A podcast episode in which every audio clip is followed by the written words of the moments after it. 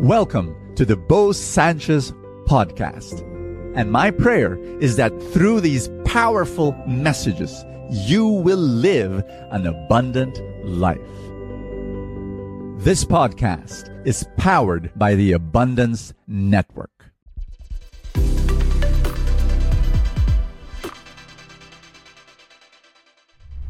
God's buffet of blessing is open to you right now. One day, my friends and I, we entered a restaurant and we sat down and we were just chatting and chatting and chatting. We forgot to order, all right? But also because there were no waiters, at least around us. Finally, we saw one. We called him and he said, Hey, can we have a menu?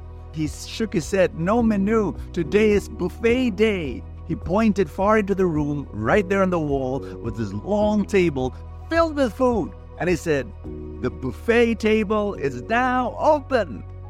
My dear friend, the reason why I'm sharing this story to you is this the kingdom of God operates as a buffet table.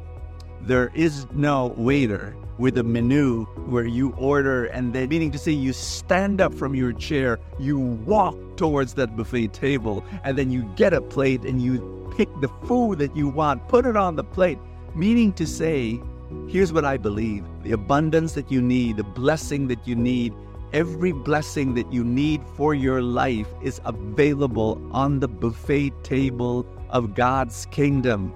And you need to cooperate with that grace. You need to stand up. You need to work. You need to.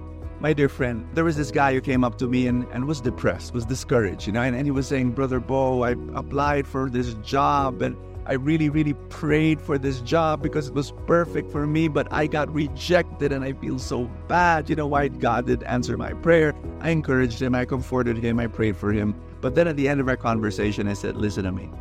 This is what you need to do starting now. Um, how many jobs did you apply for? And he said, One, applied for 10 jobs. He got stunned. What, what 10? Yep, 10. But I said, yeah, it doesn't mean that if you pray for for one job, you know, that's the one that you get. No, you're you're you're in this world. This is the reality. You need to you need to work. Uh, you can't go to God and say, Lord God, give me money, please. You know, money, money, money, please. No, that's not how it works. He gave you skills. He does not give you fruits. He gives you seeds. You plant the seed, and then you have as much fruit as you want. That's how the kingdom of God works. I believe in that most of the time. You know, and, and then if you get rejected with the 10 applications that you then apply for another 10 and apply for another 10 until you get a job. Our gospel is Matthew chapter 9 verse 18 and it's that beautiful story of this woman who was bleeding. She was sick for 12 years. She touches the cloak of Jesus, just the cloak, and she was healed. And the reason why I love that story is because Jesus did not touch her, she touched Jesus. In fact, this story was told in another gospel and Jesus said, Who touched me? Who touched me? There were so many people touching Jesus, but who touched me? Meaning to she, she had the faith. The other people were touching Jesus, but there was no faith. But she touched the cloak of Jesus, power came out, meaning to say, Jesus is the buffet table of the blessings of God and everything that you need. You know, but you have to go to Jesus and you have to work. And you cannot expect God to do what He expects you to do. I, I hope you got that because it's very important to do your role of cooperating with the grace that God has given to you. What do you need? Do you need health? Do you need family reconciliation? Do you need financial blessings? Then do what you can. But then at the end of the day, that's where you trust God and you'd say, Lord God, here I am. By the way, just to give a little bit more depth to this reading, uh, depth, depth. uh, curious word to say.